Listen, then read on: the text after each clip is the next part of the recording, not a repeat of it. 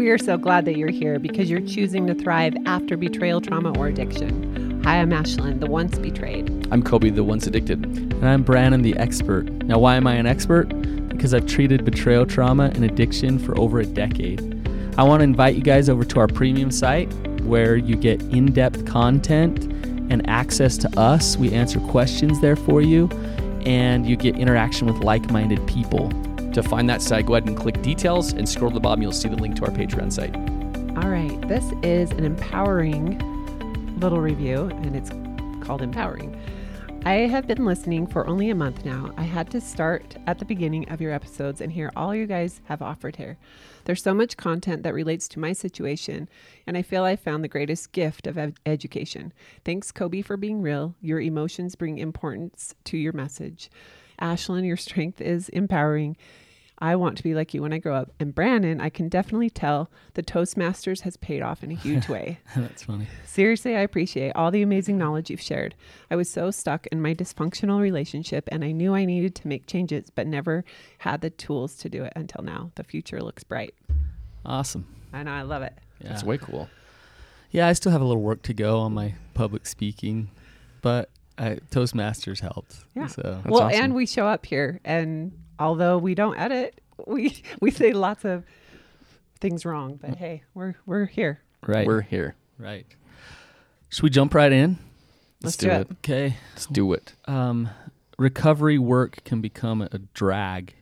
It can suck. Amen. um, and it can recovery work in quotation marks um, can be really counterproductive uh, productive for actual recovery in, in, in several different ways. So the, the reason why I wanted to talk about this was because I hear all the time, especially from from the women that I work with, that I go to these groups, I meet with this therapist, I listen to this podcast or Reading this book. read this book or whatever they're doing, and they're like, I just keep feel, I don't feel like I'm getting better, um, but I'm investing a ton of time, I'm investing a lot of money, and it's just like I'm.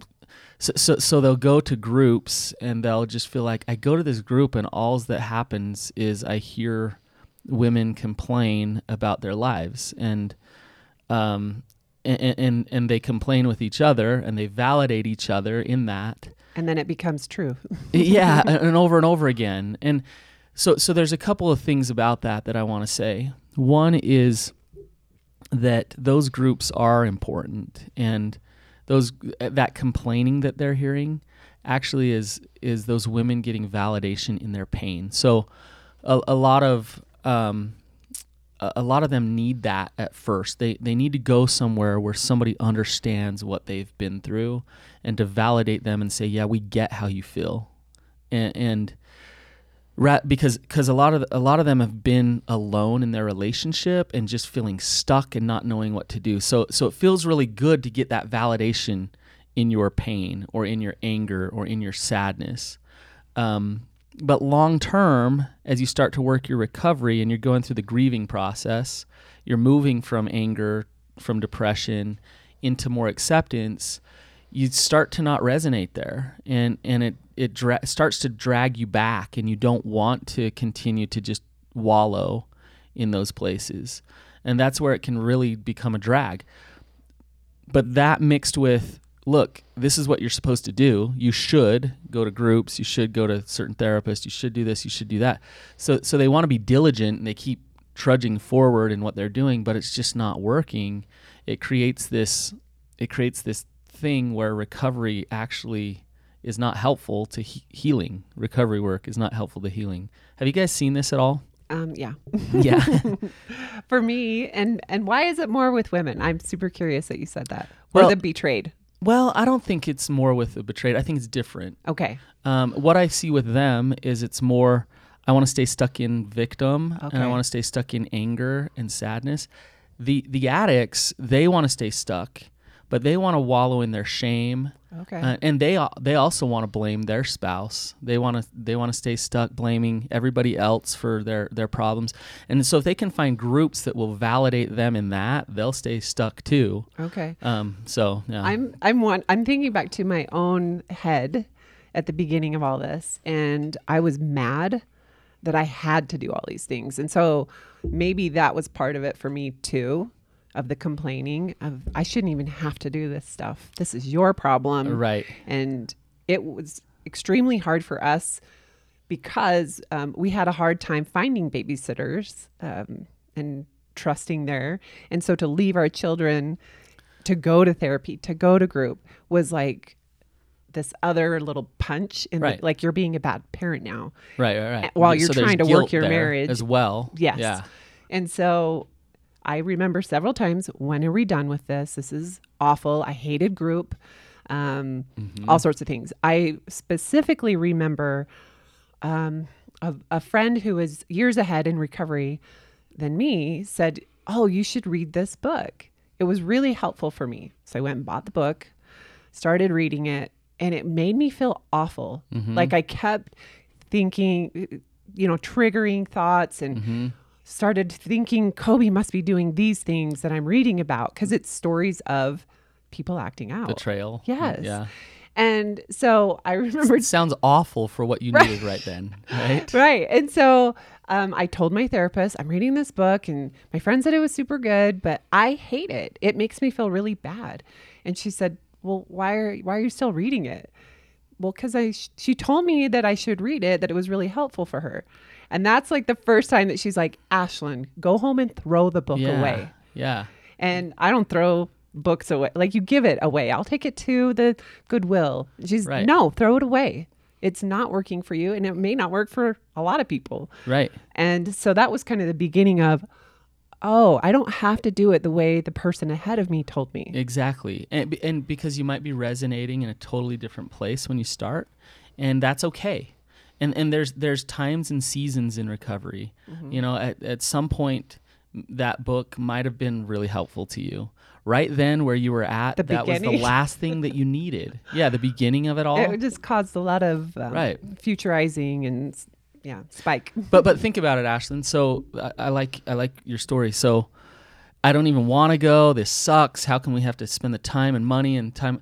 So if if you were to go to a group where there were let's say three or four other women in there who are pissed off because they have to be there and their husbands suck and why do we have to do it? Feels good. It's like wow like i'm i'm not the only one that like has to deal with this crap in my life you know?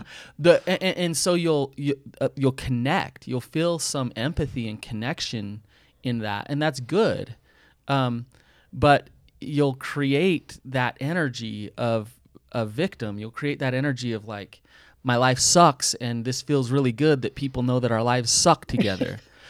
After a while as you start working your recovery you realize that's not actual peace. That that's not actual healing. And, and you're going to say okay like i'm kind of tired of just complaining about my life or about my husband or about whatever.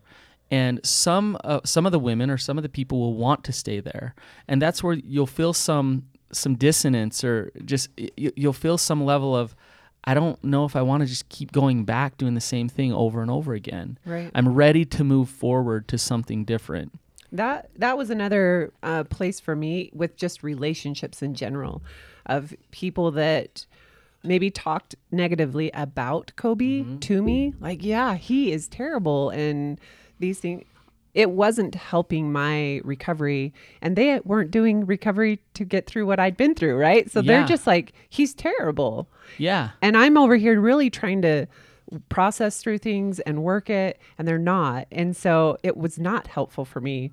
And I did have to, you know, be boundaried and say that's the I can't be around this person. Yeah. So there's there's this I guess I'll I'll say this. There's this thing with with therapists that treat betrayal and sex addiction.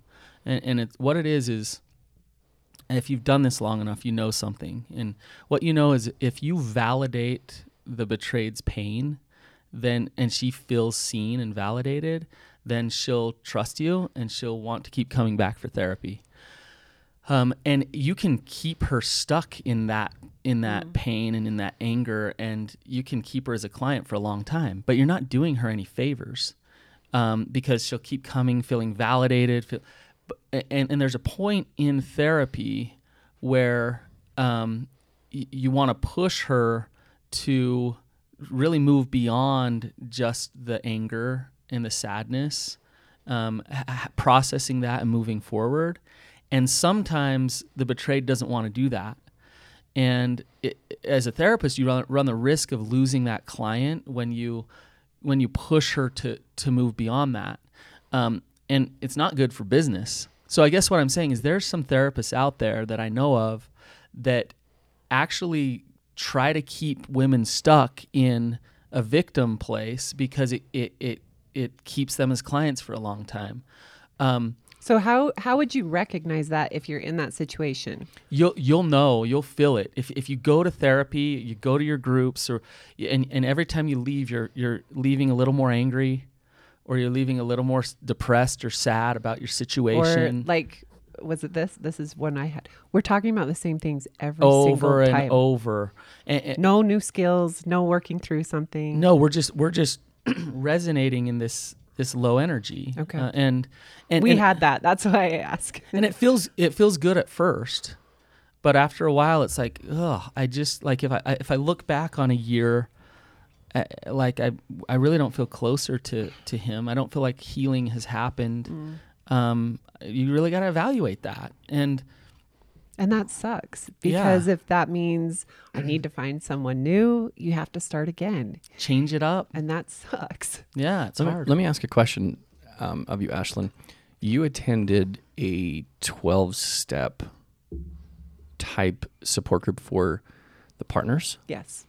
and then you attended it, that was um, clergy led, meaning It volunteer. like clergy, yeah, it was yeah. volunteer clergy who were facilitating, and then you attended a women's group with a therapist with Amy, Correct. our therapist. Was there a difference for you Yes. in those settings? So um, this is why I, sh- and this has nothing to do because it may work for you. Twelve step may work for you. It didn't work for me because I, I like the crosstalk. I like being able to connect and to ask questions like, "How did you get out of that?" and "How did that work for you?" And that wasn't part of the process there. Um, but in At Amy's, the 12 step. Right. In Okay. Amy's uh, group, it was very educational. Um, we were working 12 steps without doing the 12 steps. Like, we're on step whatever. It was like, let's process this and let's connect through a group. Let's ask questions. Let's really figure these things out. And I said I didn't like it in the beginning because I wasn't participating. right And I've learned this as I get people in my groups when they say after two I mean, weeks, you're, I don't like you're this. coming victimy, Oh. shut down, angry. I feel z- nothing. I'm just right. mad. Yeah, And so you- now you're telling me to be vulnerable and to do all these. right. I'd never shared my story out loud. It's a a wonder that you didn't love that group, Ashlynn. yeah. And so I remember telling Coby, I hate group. I don't want to go. And now I look back and I think, well, duh, you weren't Right. showing up. Right. I was checking a box. Right. And so the minute I started to say, well, the first time I shared my story out loud, I mean, Right. I'd written it down before, but out loud is so different. And it was within that group. Right. Right. That's awesome. So you shifted, Ashlynn. Yeah. The the uh, coming back to your question, Coby. I so I've run I don't know how many thousands of groups, and uh, the power of a group is what you create collectively, and so it's it's not necessarily whether it's a twelve step group, whether it's a therapist run group, it's it's what you know when when that group of people comes together, what starts to resonate, and and and so like you can resonate in anger and shame. You can resonate in hope and peace and moving forward. And so I've run a lot of groups. Some of my groups have failed. Some of my groups have been horrible. And I, I disband groups sometimes. Um, some of my groups have been awesome. Like my women's group right now is amazing. And um, I have a men's group that is incredible. And because collectively those people come together and they're wanting to create peace, they're wanting to create healing, they're in a place of acceptance. And so we can talk about hard things. Um, we can get really brutally honest with each other. We can see um, thing like hope. We can see visions of happiness, and it's it's it's it's awesome. So as a therapist, I'll do a couple of things. So if if there's a victimy group that's just stuck, um, I'll bring in like a, a peer mentor or two of them into the group just to kind of sit in on the group. But I also know what I'm doing. I know I'm bringing in something that's going to help shift or push them forward a little bit. Um, I I will. Uh, sometimes I've been in groups where I feel like I'm I'm the only dog in the fight where where it's like they're all wanting to stay stuck and that's when I'm like, "Okay, I got to shift this. I'm going to put one guy in this group that'll help him move forward and one guy in that group." So so yeah, I mean, it's not you can go you can go to different 12 step groups and you'll find really awesome ones and you'll find not so great ones, but you'll find the one that you resonate with. So, And I think this is why there is no checklist with recovery. no. It really is so different. And your path is yours. Absolutely. Which is were you saying that Ashlynn is different than than a lot of the information out there. It's we have it figured out. This is exactly what you do. This you know, this is how you do it. And and and so people get stuck hearing from experts or whomever like this is what I do and then they keep doing it and they're like this isn't working. Yeah. So, Uh, one other question on this thread. Um, is there is there any difference? I know Ashlynn, you're an internal processor. Is there a difference in this experience with internal processors versus verbal processors? Like Coby. um Or is it the, is it is it all the same? yeah, I think Maybe because I'm quiet. Is that what you mean? Like in group, I'm quieter. Well, it would. I'm just looking at from outside in. It would seem like it would be easy. Well, it would be easier for someone who verbally processes to to go into group and share versus someone maybe it might be more challenging for somebody to be vulnerable who is an internal processor, i.e., you Ash, to to to share to you know participate, et cetera, et cetera. I, I gotta Does say, that play a some, of, or some of my most powerful group members and that, that just create love and connection in the group are mm-hmm. some of my quietest group members really? who just sit back and observe. And so, so I don't know if it's necessarily whether you're extroverted or introverted or, you know, like it's just you can you can feel what what they're wanting to bring to the group. Are they are they wanting to self reflect? Are they wanting to move forward and and and find peace? It doesn't it doesn't matter. I don't think That's cool. so. That's way cool. Sometimes the talking really gets in the way. The talking is Yeah. shame, it's Yeah. shame based and it's you know um, so another thing that another way that recovery drags you down it's kind of uh, different but um, it's overwhelming. It's too much. It's out of balance. Um, y- you know you go from from living your life bumping along maybe you're not very happy because there's issues in your relationship and there's an addiction you don't know about and there's shame on the addict side to d- d-day or discovery or whatever then all of a sudden like there's this massive new everything in your life lens that you look through uh, recovery so you're going to groups every single night you're going to therapy once a week you're reading books about it you're and it just starts to take over and it's like oh what about what about my other things in my life Yeah. um I I absolutely felt that. Did you feel that, Coby? That it took over our life. Yeah. Um, I, looking back, I would say that I was, um, if, if I if I hadn't been working at home, then what I did for the first ten months, which was individual, group, and twelve step every week, and um, that would have been too much had I been in the workplace. But because I was at home, I think I, that gave me a little bit more flexibility to be to to put that much time into be it. But focused yeah. Um, but had I been in the workplace, that what I did was would probably be too much. See, it was too much for me. Mm, yeah but I wasn't really I didn't have a job job, you know, I have my little social media business, but it wasn't and I was a mom.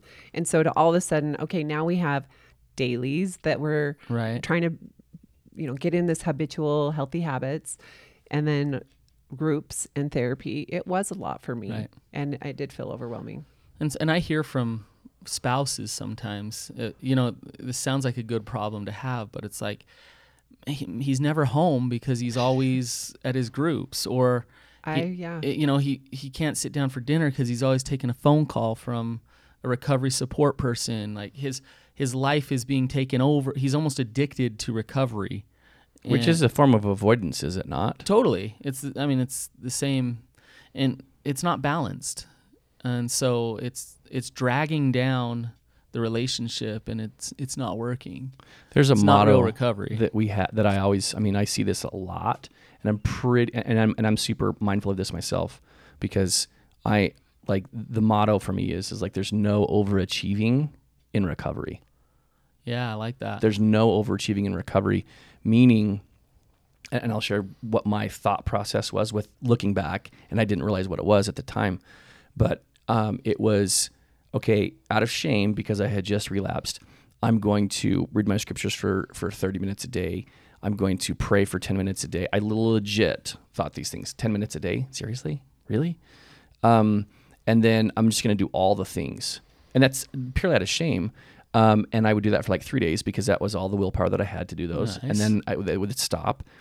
And so I was trying to. but in those three days, you're like, my life's changing. I feel good. You're on the high. All and a sudden- Ashlynn's like, yeah, right. When's this going to end day, again? day four, you're eating jelly donuts and not doing anything. She's watching the clock, and day four, yep, I see it. Um, but but what I began to learn was is that I was trying to, I was trying to accelerate the law of the harvest, Mm-hmm. and it's like recovery is can be likened to um, growing pumpkins because you plant them early in the season in a seed, and they don't harvest until late in the fall. And if I take the attitude of like, you know what, I'm gonna, I'm actually gonna like cut down this tree so I can get more sunlight, and I'm gonna water this thing like double of what it actually needs, and then I'm gonna like put additional fertilizer in there because I want it by June. yeah, Like I'm, I'm, I, I want it by June. great analogy.